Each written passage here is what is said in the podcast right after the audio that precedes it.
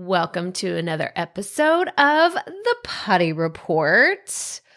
Ugh, I don't like, I'm not excited to record this episode. And it's because I'm going to tell you about a flaw. I don't ever, like, we don't like to share our flaws. We don't like to be vulnerable. Um, and really, what this comes down to is last week I posted in our Facebook group about being addicted to my phone. And I didn't realize uh, how much it was like a thing until my son got his phone, right? So we have a seventh grader, he's 12, and he got a phone um, within the last, I guess, like 12 months. I don't remember exactly when. I think he got it for Christmas last year. I don't know.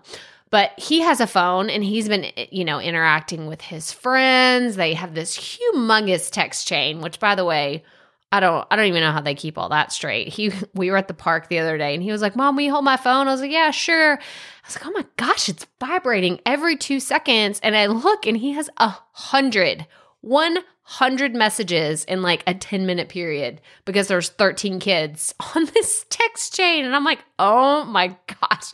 I can't handle this. It's way too much information." But anyway, I'm getting sidetracked here. I really found myself wasting a lot of time with things that don't matter. Now, I'm going to tell you this, and this is where I'm like, I'm cringing a little bit. I'm getting a little squirmy because what I was doing is I would watch Netflix or HBO Max or something like that whenever I'm working. And I didn't realize how much it was truly distracting me.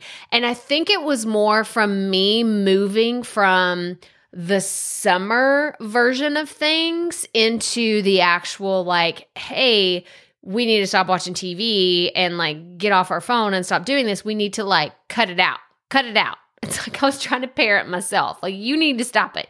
You're on your phone too much. You need to cut it out. You need to stop it.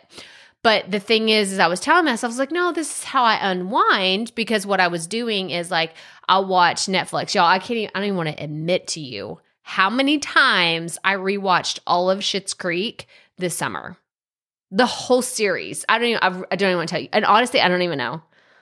It's probably like three times, at least three times, like beginning to end, all six seasons.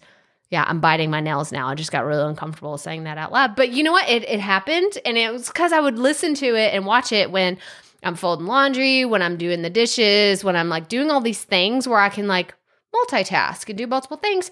But it was like creeping into my work.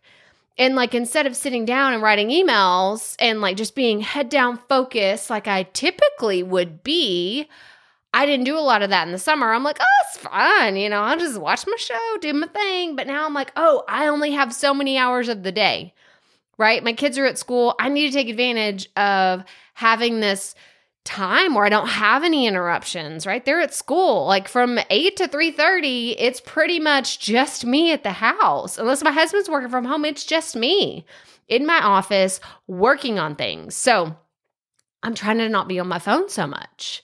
Because holy crap, how much time are you wasting just scrolling? And I have like set up different things on my phone, like timers and different. And I'm like, really, I don't need to do that. I'm not addicted. Um, maybe you are.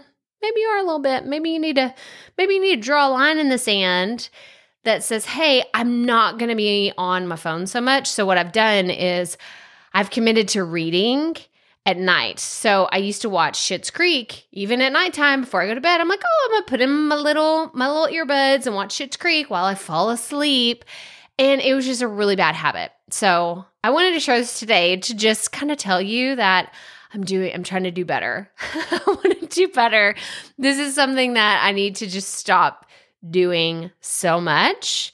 And I feel like other people can relate to it. So I'm going to try to read instead. And my goal is to read, I think I said 10 books in my post. And now that I've said that, I'm like, oh my God, that sounds like a lot. But um, yeah, we're gonna we're gonna try to make it work by the end of the year.